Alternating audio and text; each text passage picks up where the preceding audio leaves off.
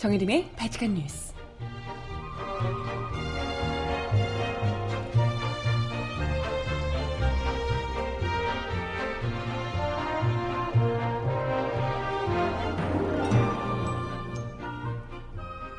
여러분 안녕하세요. 바칙한 뉴스 정의림입니다. 정부가 내년 최저임금 인상에 따른 영세 중소기업과 소상공인의 경영부담을 덜어주기 위해 일자리 안정자금 시행계획을 어제 발표했습니다. 삼십 명 미만 노동자를 고용하고 있는 사업주에게 직원 한 명당 월 최대 십삼만 원까지 최저임금 부족분을 지원하기로 했는데요. 노동자들에게는 너무나도 좋은 뉴스이긴 합니다만 보수 언론들은 벌써부터 난리가 났습니다. 온갖 비난, 맹비난, 실효성이 없네, 세금 폭탄이네, 뭐 엄청난 반발을 하고 있는 상황인데요. 음악 듣고 와서 오늘 이야기 함께 나눠보도록 하겠습니다. 첫 곡은요, 제가 좋아하는 가수 중에 한 분이신 어, 크로스오버 가수 포르테 디콰트로 신곡이 나와서요. 첫 곡 좋은 날으로 듣고 오겠습니다. 신청곡 있으신 분 주세요.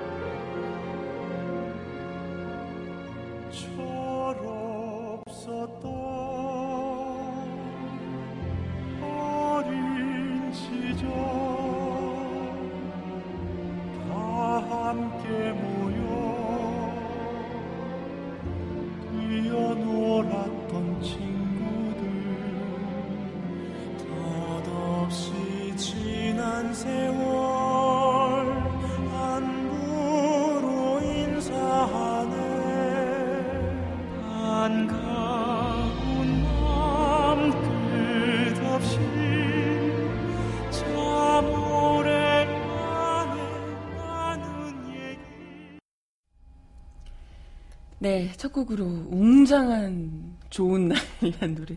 주무시고 계신 거 아니죠? 노래 이렇게 좋은데. 포르테 디콰트로가 어, 신곡을 내서 팬의 입장에서 제가 네, 뭐 방송 오래 들으셨던 분들 아시겠지만 팬텀싱어 시즌 원 우승팀이에요. 모르시는 분이 계실까봐. 네, 홍보, 홍보를 막 이렇게, 네, 좋은 날 첫 곡으로 전해드렸고요. 신청곡 두 곡 주셨는데, 잠시 후에 전해드리겠습니다. 네, 어, 오늘 이야기 본격적으로 나눠볼게요.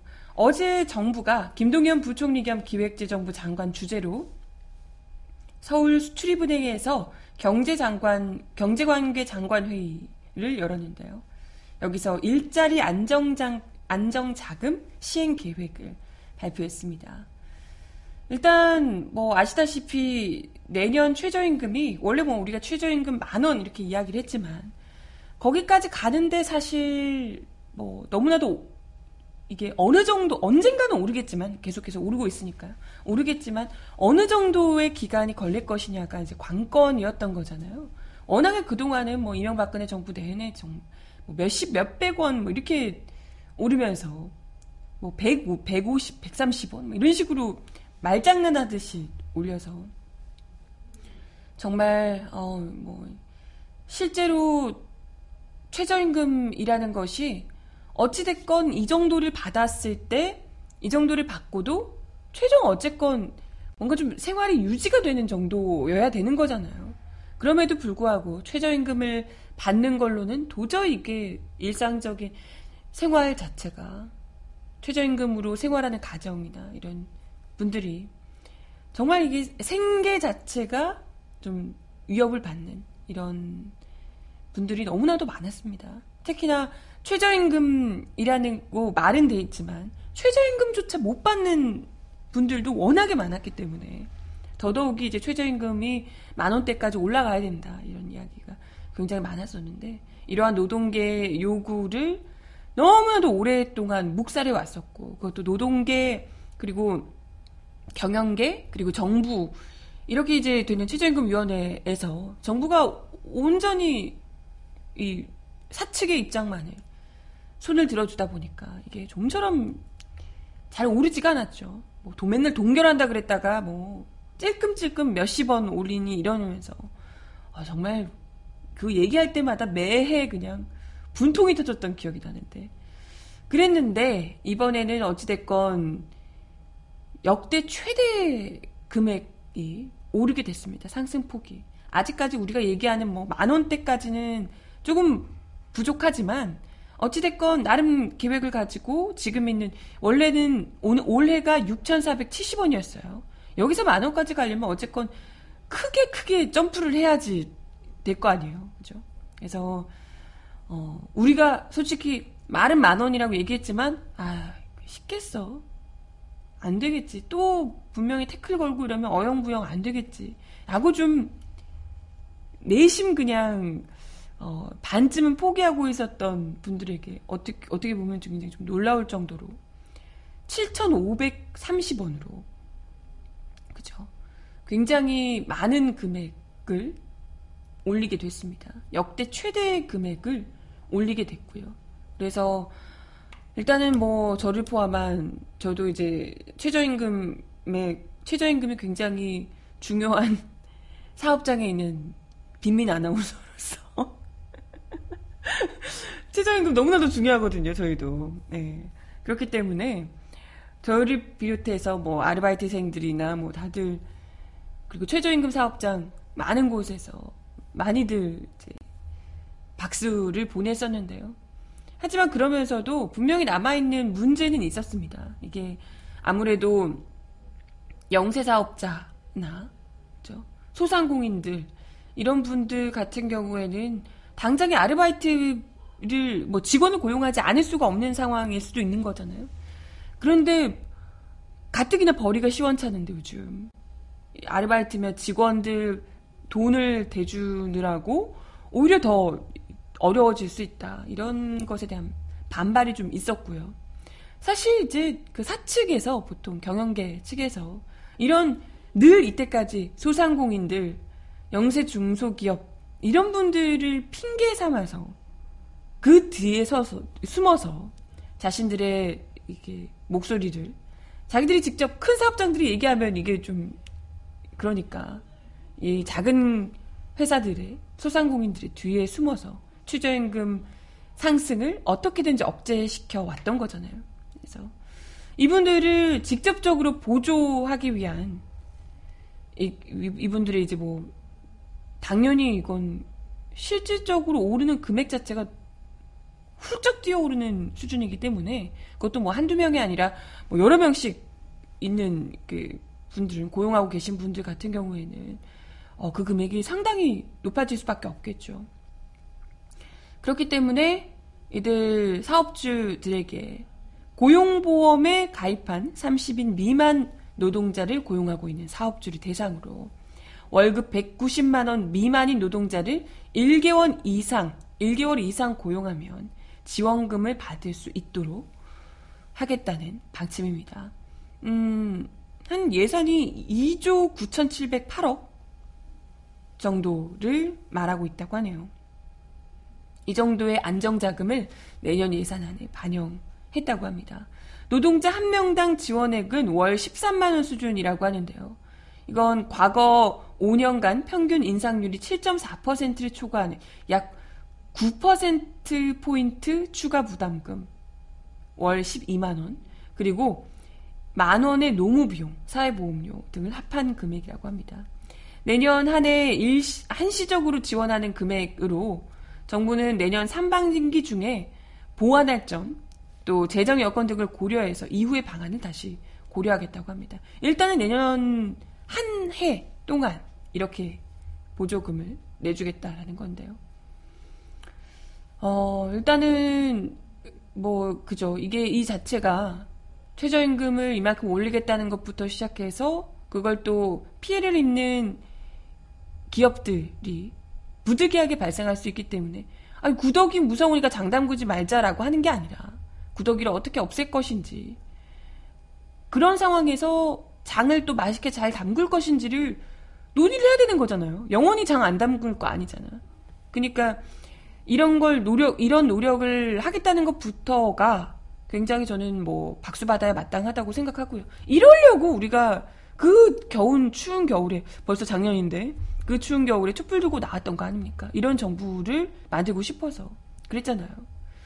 당연히 뭐 최저임금 인상은 당연히 필요했던 것이고요. 그리고 그에 따르는 좀 문제가 될 수 있는 부분인 영세 중고 중소기업 소상공인 지원 대책도 반드시 필요한 조처일 겁니다. 그럼에도 불구하고 지금 오늘 이게 이제 정책이 어제 발표가 되자마자 난리 났어요. 조중동이며 뭐 이런 데서는 뭐 세금 퍼주기라는 둥, 뭐 이게 지속 가능성이 있냐는 둥, 뭐 실효성도 없다는 둥 아주 난리를 피우더라고요. 오늘자 조중동이 아주 거품 물고 이러면 안 된다고. 왜 그러겠어요? 그분들은 다 그 기업가 사측의 입장에서 철저하게 그런 분들의 목소리를 대변하는 신문들이다 보니까 여태 최저임금 올리지 못하도록 여론을 주도했던 분들 중에 혁혁한 공을 세우고 있는 사람들이잖아요. 네, 그렇기 때문에 뭐 조중동의 이런 이야기는 전혀 뭐 신경 쓸 필요도 없을 것 같고요. 아니 무슨 세금 퍼주기, 뭐 세계에서 유례없는 정책이니 뭐 이런 류의 비난을 하고 있는데, 이게 이제 안착이 되면 최저임금을 올리고 뭐 이런 것이 좀 분위기가 안착이 되고 조금 더 돈을 사람들이 벌게 되니까 조금 더 경기가 살아나고 뭐 이런 좀 선순환 구조가 만들어지면 이분들도 모두가 소상공인이나 이런 분들도 그 정도의 돈을 지불하고도 충분히 이제 경영을 할 수 있을 정도로 하는 그런 경제 구조를 만드는 것이 중요한 거잖아요. 그 과정에 일정 금액의 세금이 투입되고 이걸 토대로 뭐 좀 하는 게 이게 발판이 된다면 그것만큼 세금을 유용하게 쓰는 게 어디 있겠어요. 세금은 어차피 뭐 국정원 활동비 이런 걸로 해가지고 청와대 상납하고 막 이러는데 어 그딴 데다가 사대강 파고 이러는데 세금 쓰고 이랬잖아요. 그런데 드리는 세금이 아깝습니까? 아니면 이런 데 들어가는 세금이 아깝습니까? 아 그게 왜 아까워요? 우리가 낸 돈인데, 어? 내가 낸 세금인데, 내가 낸 세금이잖아요, 그죠? 내가 낸 돈 그런 식으로 돌려받는 게 왜 문제입니까? 이런 건, 이런 복지는요, 전혀 문제될 것이 없습니다. 엄한데, 세금도 정작 잘 안 내는 양반들이, 자기 뒷토주머니로 막 돈 넣고 막, 엄한 돈, 활동비, 특수활동비 이러면서 뭐, 여기저기 다 찔러주고, 이런 돈이 아까운 거지. 댓글 알바하는데 들어가는 돈, 이런 게 아까운 거죠. 이게 왜 아깝습니까? 아니, 재벌에 정말 수조원씩 세금을 감면해 주면서, 그건 기업을 살려야 된다며 이미 살아 이미 살아서 펄펄 뛰고 있는 기업을 더 살려야 된다고 거기다가 돈 있는 대로 꽂아주는 건 아무렇지도 않고, 노동자들이 정말 힘들게 일을 하면서도 생활 자체가 나아질 줄을 모르는데 이런 상황에서 이분들의 생활 자금을 조금이라도, 그것도 뭐 그냥 주는 게 아니고요, 일을 한 것에 대해서 마땅한 금액을, 물가는 천정부지로 치솟는데 월급은 안 오르는, 안 오르는 거잖아요, 그렇죠? 일을 한 만큼, 열심히 일한 만큼 먹고 살 수 있게끔 해주는 이런 곳에 이런 지원을 위해서 세금을 쓰는 것이 도대체 왜 아깝다는 것인지 그 속내를 분명히 우리가 알 수 있습니다, 그렇죠? 지금 뭐 이미 너무 양극화가 심해져 있는 상황이고요.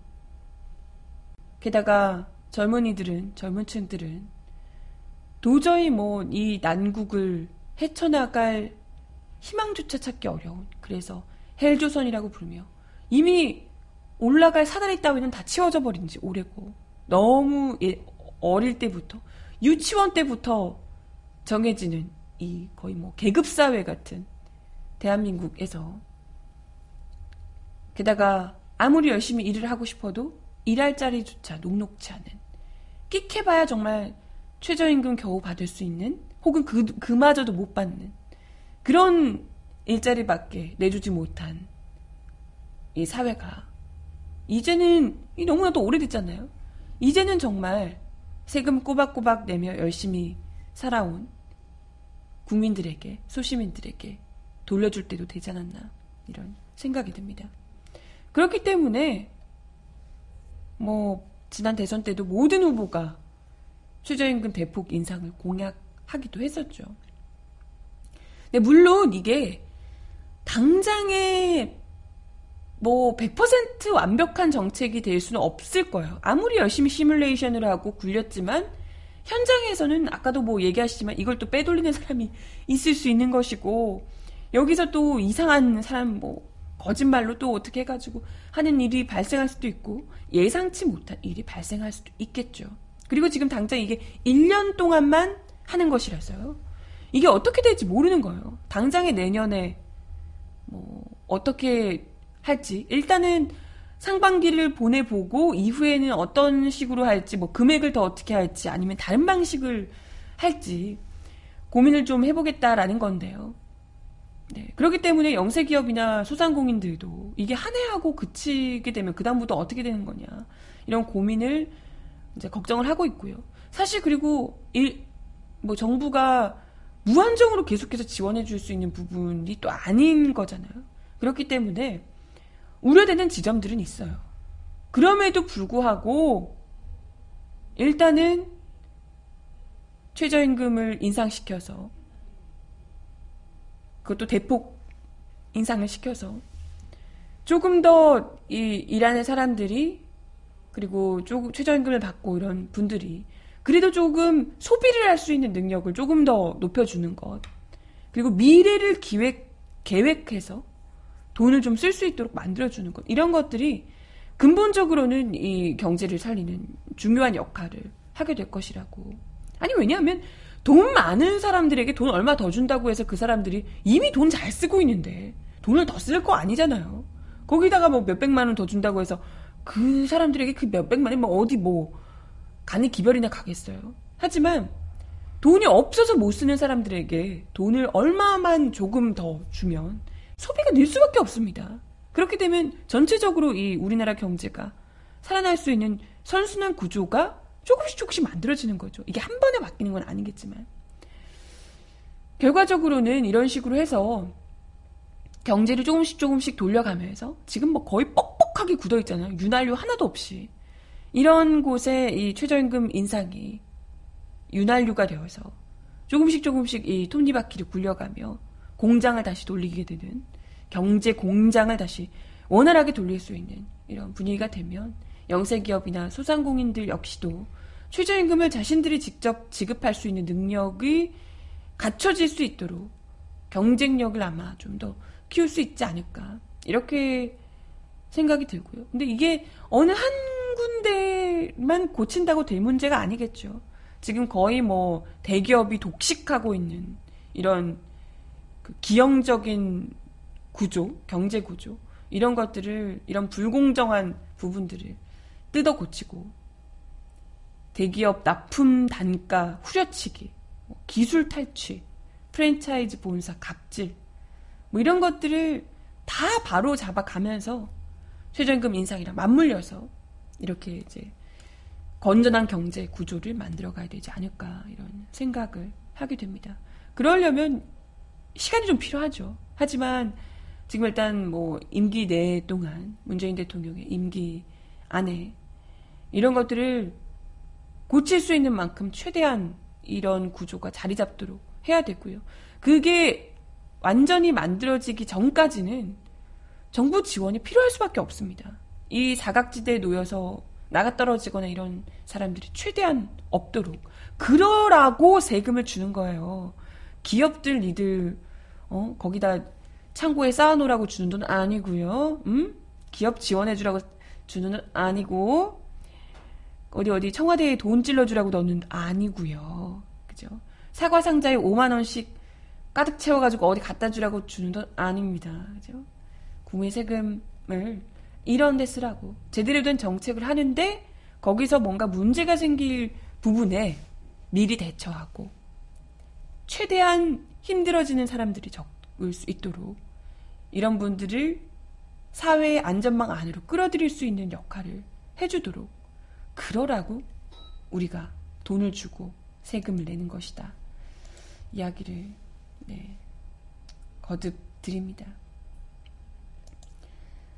음악 하나 더 듣고 와서 이야기 이어가 볼게요. 정준영, 서영은이 부르는 공감 듣습니다. 언제부턴가 네가 보고 싶지 않았고 그 어느샌가 네가 더 이상 필요한지 몰랐어. 그래서 너는 떠났고 그렇게 갈라져 버렸어. 음, 어쩌면 우린 아무런 감정도 없이 이별을 준비했나봐. 서로 아플 것만 생각했지만 그랬던 기억마저도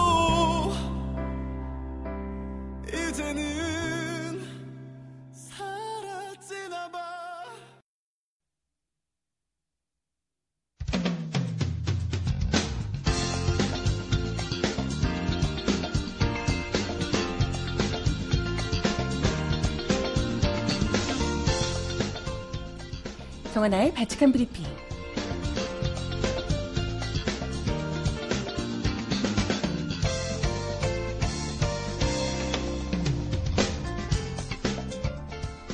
첫 번째 소식입니다. 이명박 정부 시절 국정원과 공모해 공영방송 장악을 실행한 핵심 인물로 지목된 엠비씨 김재철 전 사장이 구속을 피했습니다. 서울중앙지법 강부영 영장 전담, 영장 전담 판사는 오늘 오전 국정원 수사팀이 청구한 김 전 사장의 구속영장을 기각했습니다. 강 판사는 전날 김 전 사장의 구속 전 피의자 신문을 진행한 후 사실관계에 대한 증거가 대부분 수집된 점, 피의자의 직업, 주거 등에 비춰 도망가, 도망갈 염려가 크지 않은 점, 주요 혐의인 국정원법 위반죄는 원래 국정원 직원의 위법행위를 처벌하기 위한 것으로 그 신분이 없는 피의자가 이에 가담했는지를 다투고 있는 점 등을 종합하면 피의자를 구속할 이유와 필요성, 상당성을 인정하기 어렵다고 기각 사유를 설명했습니다. 김 전 사장은 국정원으로부터 전달받은 엠비씨 정상화 문건을 토대로 김미화 씨 등 이른바 블랙리스트에 이름을 올린 연예인들을 프로그램에서 퇴출시키고 정부의 비판적인 시사 프로그램 피디수첩 등의 제작진, 진행자 교체, 제작 중단 등 불법 행위를 주도한 혐의를 받고 있습니다. 이 문건에는 김 전 사장의 취임을 앞두고 공영방송 잔재 청산, 고강도 인적쇄신, 편파 프로그램 퇴출 등에 초점을 맞춰 근본적 체질 개선을 추진하라는 내용이 담겨 있었습니다. 이에 따라 검찰은 국정원법 위반, 또 업무방해, 노동조합 및 노동관계조정법 위반 혐의를 적용해 김 전 사장의 구속영장을 청구한 바 있습니다. 검찰은 국정원으로부터 제출받은 엠비씨 관련 내부 문건 등 추가 증거를 분석해 영장 재청구 여부를 검토할 계획입니다.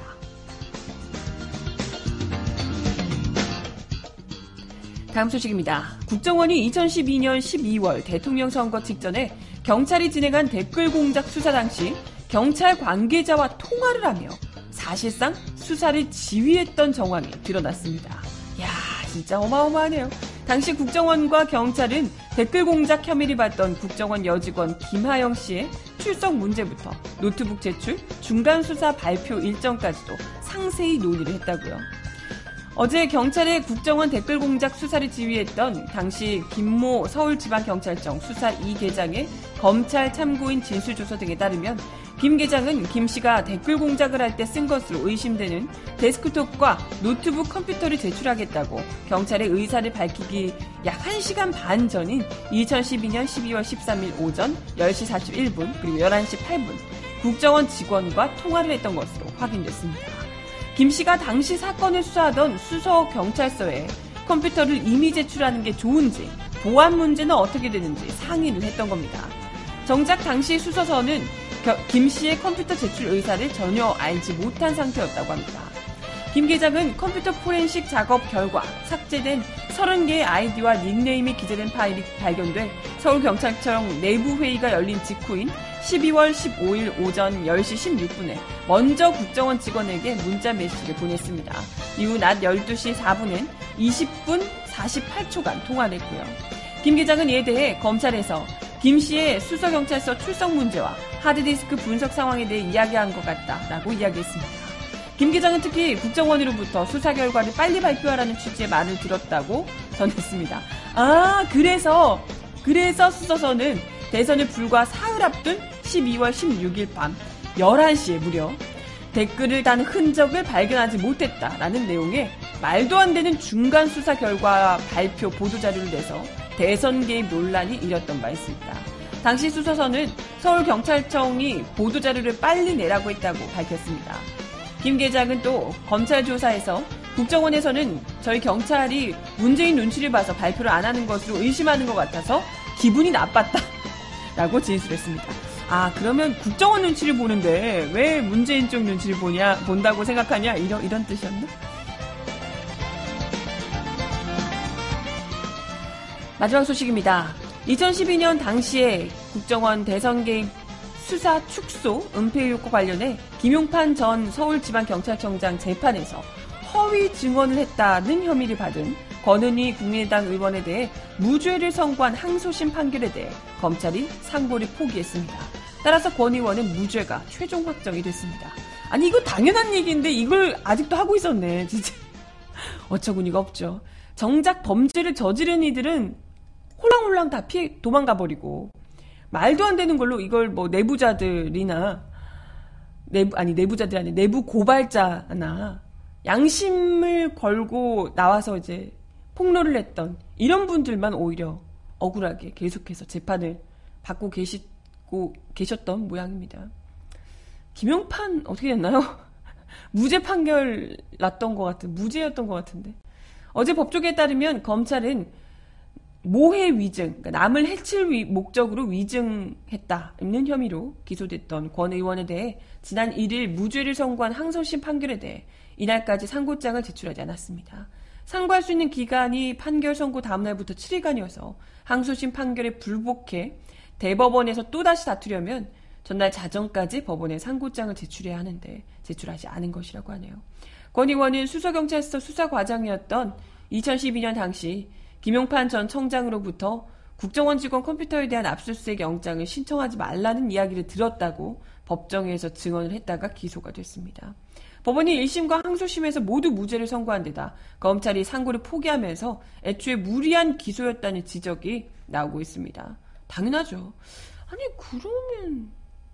검찰은 권 의원 진술을 토대로 김 전 청장을 공직선거법, 또 경찰 공무원법 위반, 직권남용 혐의로 기소를 했다가 이천십오년 대법원에서 무죄 확정 판결을 받자 갑자기 권 의원을 기소했습니다. 당시 권 의원을 기소한 곳이 서울중앙지검 공안 이 부였다고 하는데요. 결과적으로 보면 김 전 청장이 무죄, 권 의원도 무죄가 돼버렸는데 그럼 진실이 뭔데? 응? 진실이 뭔데요? 네, 권 의원의 말이 거짓이 아니다. 그러니까 무죄 판결이 났다면 이건 도리어 김 전 청장, 권 의원의 주장이 거의 뭐 사실인 셈 아닌가.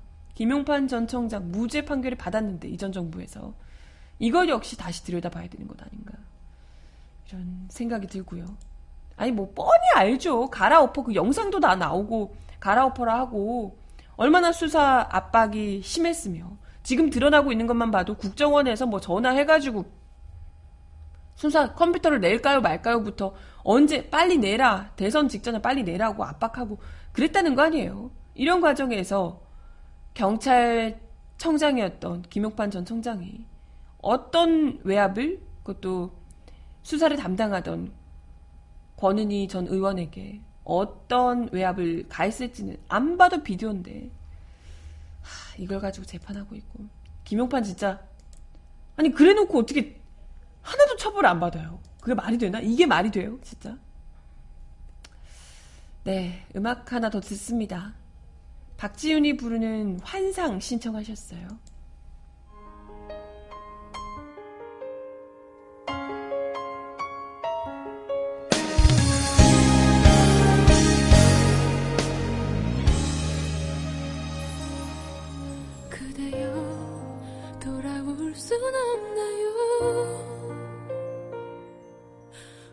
다시 예전처럼 말해요.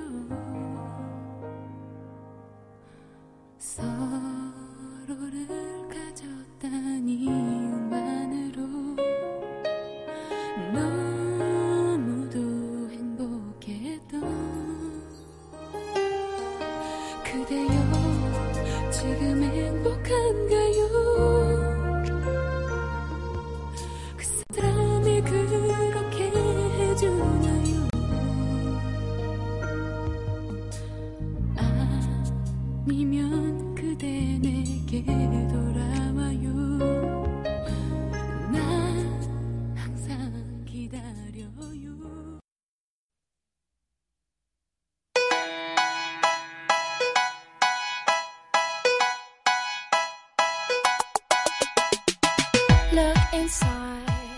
이 사람 왜 이럴까요?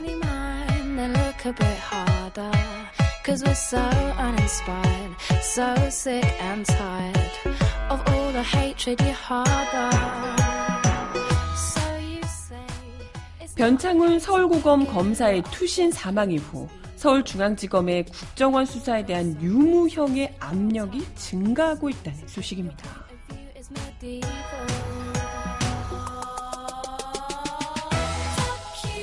수사의 주체이자 대상이기도 한 검찰 내에서 이런저런 이야기가 나오는 건 그렇다고 치더라도 하지만 국회나 언론까지 나서서 윤석열 지검장이 이끌고 있는 서울중앙지검이 수사 주체로서 적절하지 않다는 등 말도 안 되는 얘기를 늘어놓고 있는 건데요. 또 공안검사에 대한 차별이라거나 나아가 과거 정권에 대한 정치보복이란 주장 계속해서 이어지고 있습니다.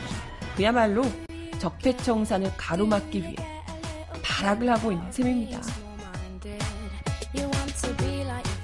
아시다시피 변검사의 죽음을 정치 쟁점화하고 있는 그 중심은 자유한국당인데요. 국회 법사위원장이기도 한 권선동 의원은 전형적인 망신주기 수사와 무리한 수사가 변검사의 죽음으로 이어졌다라고 주장했습니다. 이명박 정부 시절 검사장을 지낸 최교일 의원도 윤 지검장을 무리하게 승진시킨 게 이런 결과를 빚었다고 주장하기도 했습니다. 일부 야당 의원들도 수사팀 교체 필요성을 제기하기까지 합니다. 이 민주당 조응천 의원은 윤석열 수사팀이 당시 댓글 수사를 담당했고 수사 방해를 당한 당사자라는 측면도 있다라며 수사팀 구성에 대해 문제를 제기하기도 했습니다. 하지만 이런 주장은 전혀 논리적 근거가 없죠. 앞서 국정원 티에프에 의해 저질러진 것은 명백한 범죄입니다. 그 범죄를 검찰이 수사함에 있어서 대체 무슨 고려가 필요하겠습니까? 망신주기, 뭐 무리한 수사 이런 주장은 아예 애초에 정황조차 없죠. 자기 스스로가 압박에 못 이겨서 스스로 목숨을 끊었다면 너무나도 안타까운 일이지만 거기서 뭐 무슨 무리한 수사, 어떤 무리한 수사를 했습니까? 그가 누구든지 수사를 받고 있는 사람이 스스로 죽음을 선택했다면 그 과정을 돌아보는 건 물론 당연할 겁니다. 하지만 사실로 뒷받침되지 않은 주장을 정치적으로 내세우는 건 수사를 방해하려는 의도가 있다고밖에 볼 수 없습니다. 검사들끼리의 보복이다 뭐 이런 얘기 역시 이건 뭐 당연히 문제의 본질이 될 수 없는 얘기고요. 이런 정도의 이야기로 일반적인 범죄 수사가 모두 이런 정도의 주장이라면 일반적인 범죄 수사 모두 제대로 할 수밖 할 수가 없는 수준이 될 수밖에 없지 않을까 생각이 듭니다. 그간에 얼마나 많은 무리한 수사들이 있어 왔고 얼마나 강압적인 수사들이 있었으며 그리고 그 과정에서 목숨을 끊은 사례들도 심상찮게 발생이 했습니다. 발생된 바 있습니다. 그게 잘 됐다는 얘기는 절대 아니지만 그렇게 해서 실질적으로 피해자가 목숨을 끊거나 이런 일들이 발생했을 때 이렇게까지 자유한국당이나 그 당사자들이 무리한 수사네 어쩌네 이야기를 했던가요? 그들 스스로가? 일부 언론들이 심지어 검사에 대한 예우 뭐 이런 이야기까지 하고 있다 그래요. 말 장난하냐? 시방 장난하냐? 진짜 검사 검사님이시니까 예우를 해달라. 범죄를 저질러도 예우해달라 이런 거야? 뭐 후배가 선배를 수사한 게 문제다. 업무 수행 중에 일어난 일을 압박해서 검사로서의 자존심을 뭉갰다. 최대한 명예를 지켜주는 수사였어야 된다. 이런 진짜 아우 그냥 말이나 되는 얘기를. 음? 아니 반헌법적인 범죄를, 그것도 스스로 법을 수호하는 데 앞장서야 할 검사들이 저지른 범죄를, 그 용의선상에 오른 것만으로도 수치스러워야 할 당사자들이, 이런 일이 발생하다니 부끄러워서 고개를 숙여야 할 당사자들이 검사 그런 사람들에게 예우를 해주지 않았다고 무리한 수사다 얘기하는 거. 후배가 감히 선배를 수사하는 게 문제야? 장난해 그럼. 그래서 일선에서 수사하는 사람들이 대부분 후배겠죠. 그 위에 있는 사람이니까. 그럼 뭐 어디 검찰총장, 검찰총장이 와가지고 수사해 주시면 괜찮았을까요? 응? 업무 중에 이런 일이 일어난 것은, 아이, 그것 때문에 문제가 되는 건데, 업무 중에 왜 그러셨을까, 그럼? 그러지 말았어야지. 검사가 왜 그러셨을까? 이런 스스로가 깎아먹은 명예를 누구한테 지금 묻고 따지는 건지. 스스로가 명예를 깎아먹고 법을 지켜야 할, 수호해야 할 사람들이 법을 지키지 않아서 문제가 돼서 지금 이 사단이 난 거 아닙니까? 그렇잖아요? 얼마나 본인들의 이 지위에 대해서 특권의식에 쩔어 있는지를 제대로 보여주는 사례가니까 싶네요. 범죄를 저지르고도 그렇게 검사로서 예우를 대접받고 싶으셨나? 어? 그러셨어요? 이런 가당치도 않은, 말 같지도 않은 얘기 대답할, 대답할 이유도 없고요. 네, 이와 관련해서 검찰에서는 윤석열이 피해자가 아니라 전 국민, 국가가 피해자다라며 일축을 했다고 합니다. 아우 암요. 당연하죠. 이건 말도 안 되는 얘기고요. 이런 말 같지도 않은 주장에 뭐 응해줄 필요도 없이 한치 흔들림 없이 국정원 수사 말끔하게 깔끔하게 마무리를 할 하는 것만이 남아 있습니다. 지금까지 이미 지금 드러나고 있는, 드러내놓은 증거들만 해도 어우 뭐 뭐 더 할 것도 없어요. 지금 이젠 그냥 예, 알아서 얌전히 이분들 들어가실 분들 들어가시고, 처벌을 받으실 분들 처벌을 받고, 뱉어내야 될 것 있으신 분들 말끔히 뱉어내고, 옷 벗어야 하실 분들 옷 벗고 그러시면 되겠습니다. 네, 마지막 곡이네요. 제가 열받아서 얘기를 길게 했나? 마지막 곡으로 장나라가 부르는 고백 들려드리며 인사를 드리겠습니다.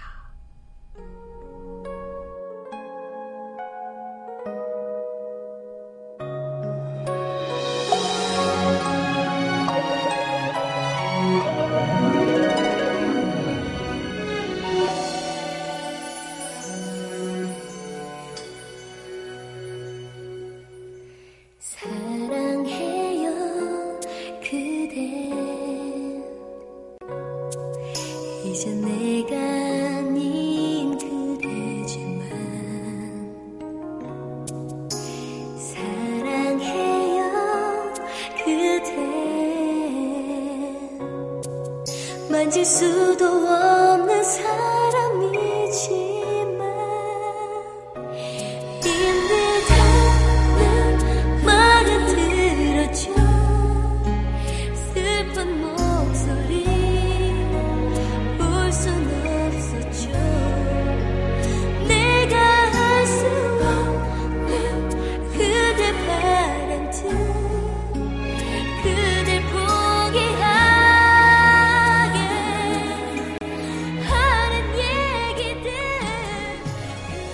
오늘도, 아니 이번 주도 발칙한 뉴스와 함께해 주셔서 감사합니다. 오늘 오후부터 비가 좀 내리고 주말 내내 많이 추울 것 같아요.